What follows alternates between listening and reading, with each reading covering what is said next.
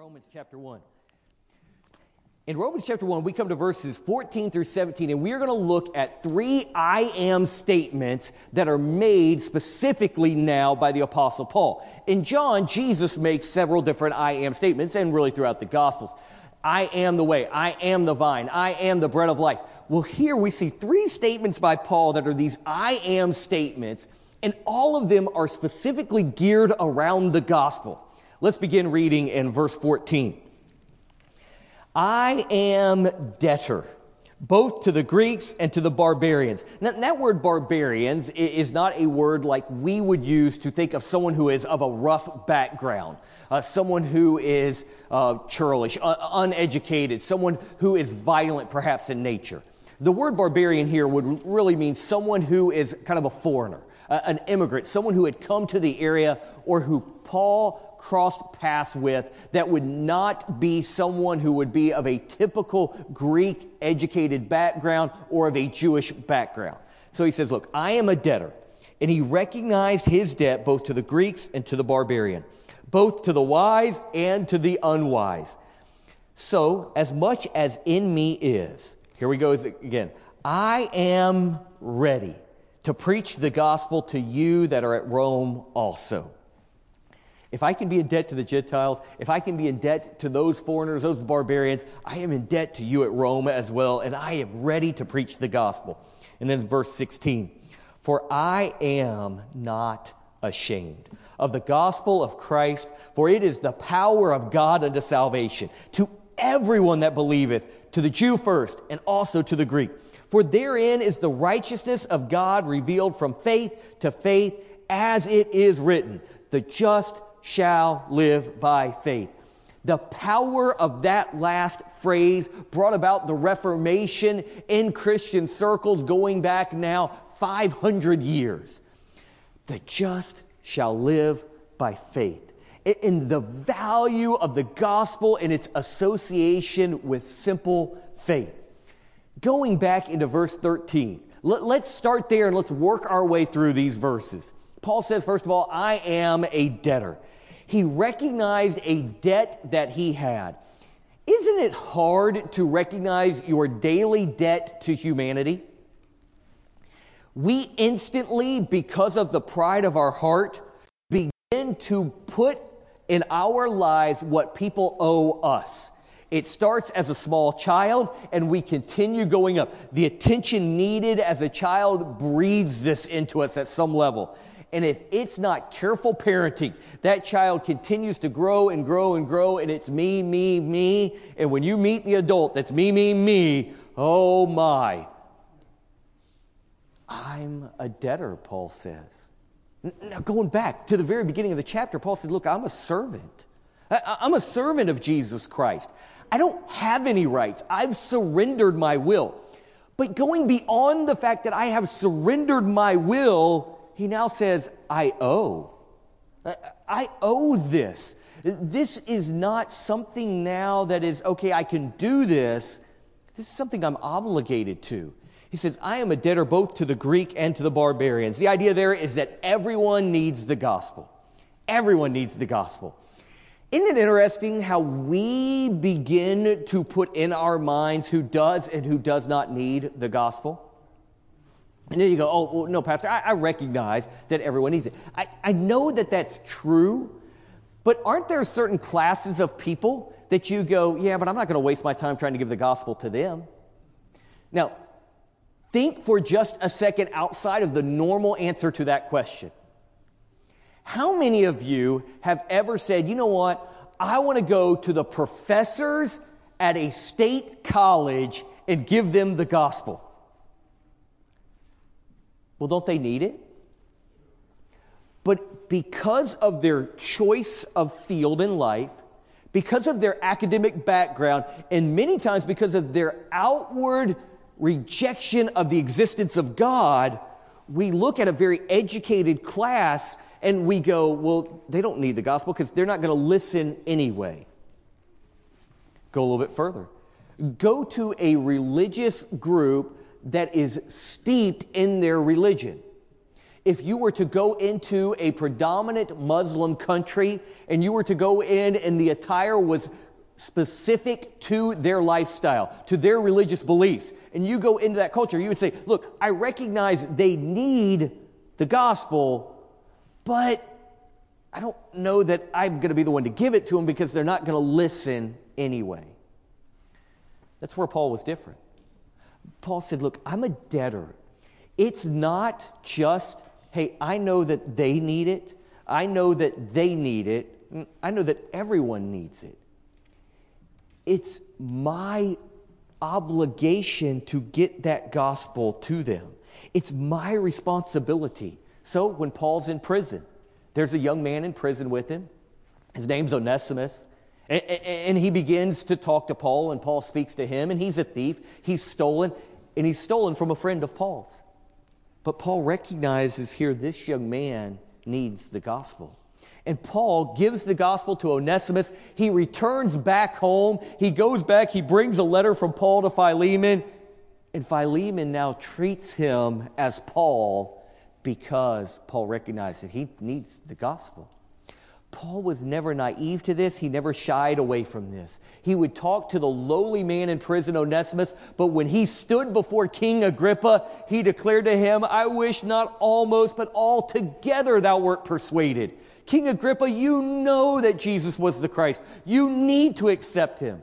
And in the boldness of that moment, he doesn't shy away because everyone needs the gospel. I am a debtor both to Greeks and to barbarians. I recognize the need. I want to help. We have to understand that each one that has accepted the grace of God in salvation has a debt to all mankind.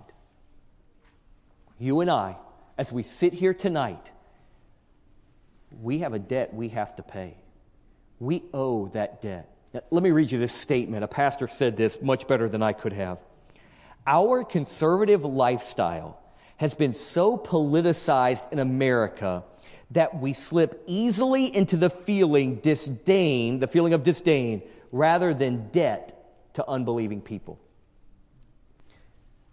So true. I'm so guilty, aren't you? I, I, mean, you see some of these people who get on the news and they politicize and they push their agenda that is so anti God. It is so rejecting of Scripture. It's so disrespectful to who God is that for me, I look at them and disdain comes much more quickly to my heart than debt.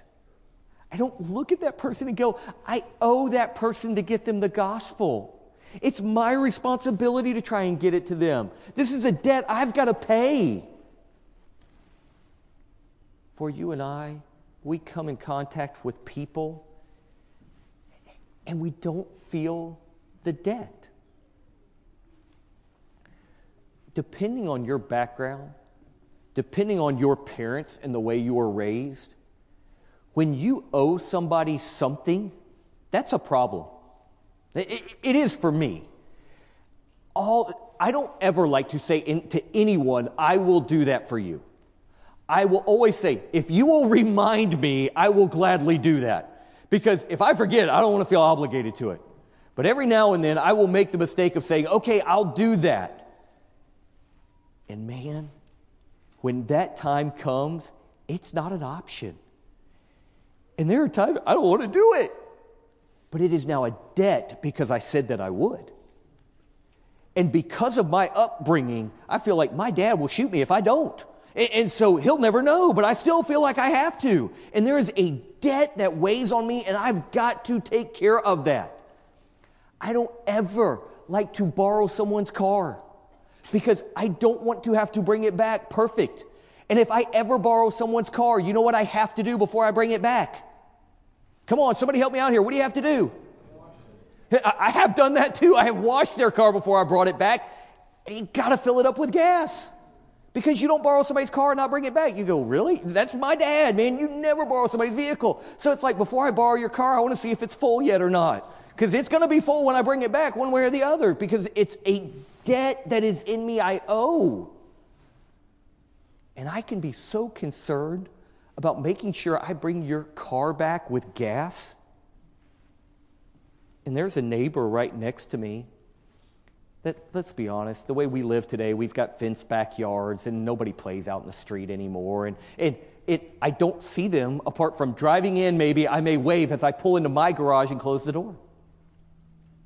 It is my debt. I owe that neighbor the gospel. When I walk up to a cash register, and that person is standing there who I may have a 30 second interaction with, I owe that person the gospel. So Paul said, This is not something that is an option for me. This is a debt for me, and I have to pay my debt. Now, many people have made it harder for us to pay that debt because they paid that debt the way they thought it should be paid instead of the way the person wanted the debt paid. But for you and I, and what Paul understood was I've accepted Jesus Christ. And because of that, I now have a debt to anyone who has not accepted Christ because I know the truth. I must make sure you know the truth. And I want to do it in such a way that it's effective. I'm a debtor. But then Paul also said to go along with that there in verse 15, I am ready to preach the gospel to you that are in Rome also. I have this debt, and this debt is something that I owe, but I am ready to pay the debt. Are you ready to pay the debt?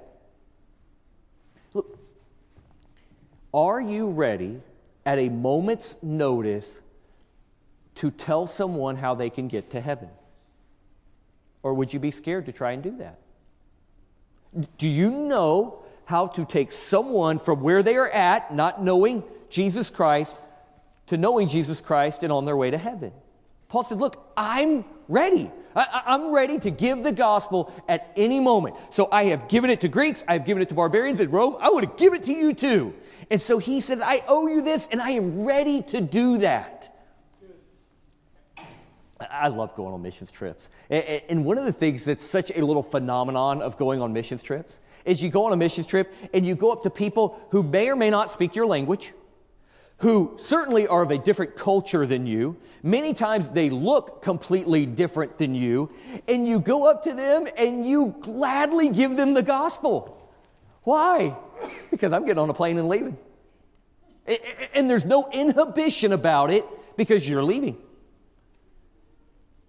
And at that moment, because of that circumstance and that situation, you're, you're ready and willing. It's why you're there. And you just give the gospel. It's no hesitation. But yet, here, we're not ready to. There's nothing in us that is prepared to. We may know the facts, we may know the verses, but we don't have a heart that's ready to truly give the gospel. No matter where he went or the circumstances surrounding him, Paul was ready to preach the gospel.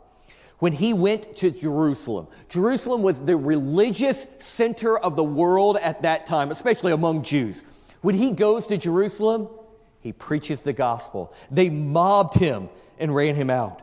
When he goes to Athens, Athens would have been the intellectual city, uh, center of the world at that point. When he goes into Athens in the intellect, it's much learning has made you mad. They mocked him. When he ends up at Rome, the legislative center of the world, he goes in to give the gospel and he's martyred because of it.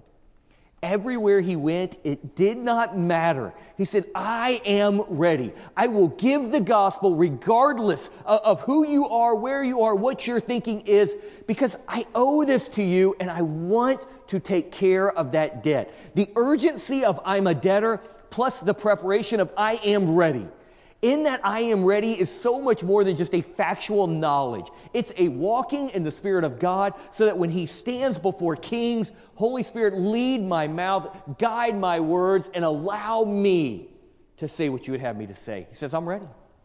I am so walking with the Lord that I know He will guide me.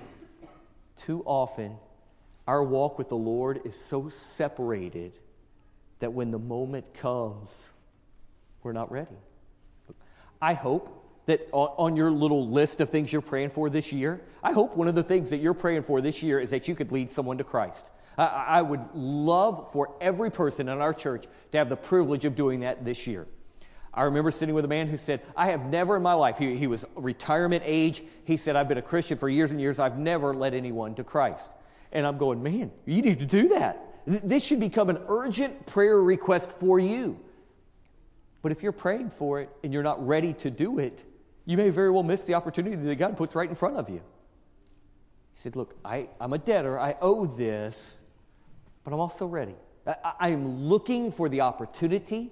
I have prepared my heart with God. I am walking with Him. I know what I need to know so that God can call it to remembrance. If you're here and you're saying, I don't have any idea how I would ever lead someone to Christ, there is a simple booklet that I can give you that will help you with the gospel. It is so clear. It will help you in your understanding, and it will help you then, in turn, to help bring someone to Christ. Be ready. And then we come to verse 16, one of the best known verses in all of Romans. For I am not ashamed of the gospel of Christ. Paul's belief in the gospel gave him complete confidence. He said, Look, I am not ashamed because the gospel gives me complete confidence. Have you ever paused to think, what is it that causes you shame? What are some of the things that brings shame into your life? Have you ever said that you could do something and then you couldn't do it?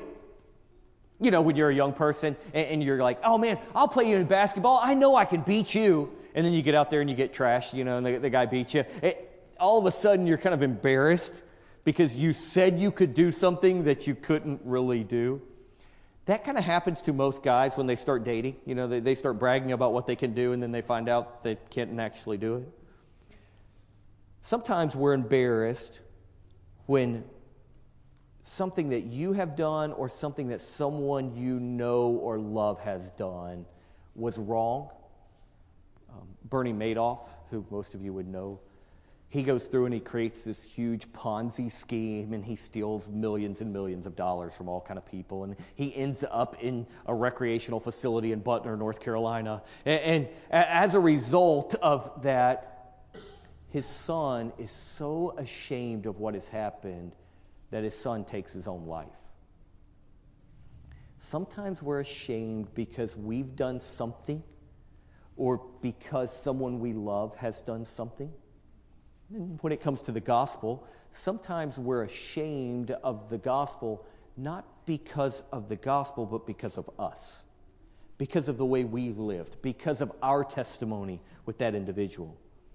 Sometimes you're just simply ashamed because it's kind of the wrong, it's inappropriate for the occasion. Uh, you're getting ready to go to some type of an event, and then the question will always come well, what am I supposed to wear to that event? And, and to know at what level you are supposed to dress to, because you don't want to get to that event and be inappropriate in your appearance. And if you are, sometimes that can be a little bit embarrassing to you. And then there's ashamed because you just simply failed. You know, you just publicly you did something wrong that was an embarrassment to you. You tripped in front of people, or you misspoke, or, or, or something like that. Those things happen. Paul says when it comes to the gospel, I'm not ashamed of the gospel because the gospel will never say it can do anything that it cannot do. Whatever the gospel declares it can do, it can back it up. It, doesn't make declarations that it's insufficient. The gospel doesn't say, look, I can save your soul from eternity and then fall short of that. The gospel does exactly what it says it does. The gospel is not ashamed because it's not as if it ever does something wrong or the one who provided it ever did anything wrong. The gospel is based in Jesus Christ, in his death, his blood, and his resurrection. So when it comes to the gospel, the power of the gospel and what the gospel has done, it is so sufficient. There is nothing to be embarrassed about in the gospel. The gospel never makes a promise it can't keep. The gospel never, at any time, in any situation, is not powerful enough. It never has any embarrassment. The gospel is never inappropriate. Now, there are certainly people that in their presentation of the gospel have been inappropriate. But the gospel is never inappropriate. When is it wrong to look at someone and say, For God so loved you that he gave his only begotten Son? Got a friend who's an evangelist. He, his line he does when he walks up to somebody, he's an older guy, look at him and say, Hey, thanks for doing business with me. I got to tell you, God told me to tell you something. He loves you, and He sent His Son to die for you. And he'll turn around and walk off. That's just the way he is. He, he, he's a tough little fellow. But when is it ever wrong to tell somebody that God loves them? I said, I can't be ashamed of the gospel. There's never an occasion in which it's wrong. And the gospel never fails. There's never a time in which the gospel will fail you. And so Paul says, Look, there's nothing to be ashamed of. I have complete confidence in the gospel. He had confidence in the supremacy of the gospel. We recognize that the gospel saves us for eternity, but the supremacy of the gospel is that it can take care of all of life's problems. If I have sickness, if I have disease, if I am at death's door, when I die, the gospel took care of that problem.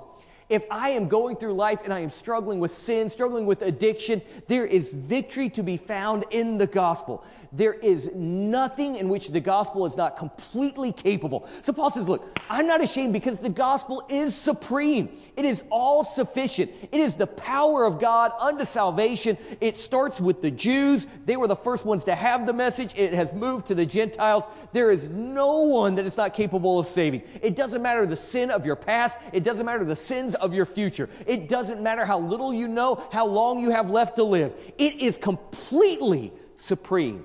It takes care of all of it. Paul said, I got confidence in the supremacy of the gospel. He said, I have confidence in the sufficiency of the gospel. It is sufficient to help take care of your eternity, yes, but it is sufficient to take care of your life. Come back to the passage. For it is the power of God unto salvation, unto everyone that believeth, to the Jew first, also to the Greek. For therein is the righteousness of God revealed, from faith to faith. It is through nothing you have to do. It is through your faith. It is sufficient, and to faith. All that I can possibly need, the gospel is able to satisfy. The joy that I seek in life, it is available in the gospel. The peace that I need in this world, it is available in the gospel. The love that I crave is available in the gospel. Everything I need, every longing of my heart is an indicator of what I need in God, and the gospel bridges the gap between me and God and provides that. It is all sufficient. It is supremely powerful. It is all sufficient. And then Paul had confidence in the simplicity of the gospel. It is revealed from faith to faith, as it is written, the just shall live by faith. The gospel is simple. I struggle with this so much as a pastor. I, I, I, struggle with this so much as a Christian. Why do we complicate the gospel? Why do we try to make it so hard? Why do we keep adding these layers onto the gospel?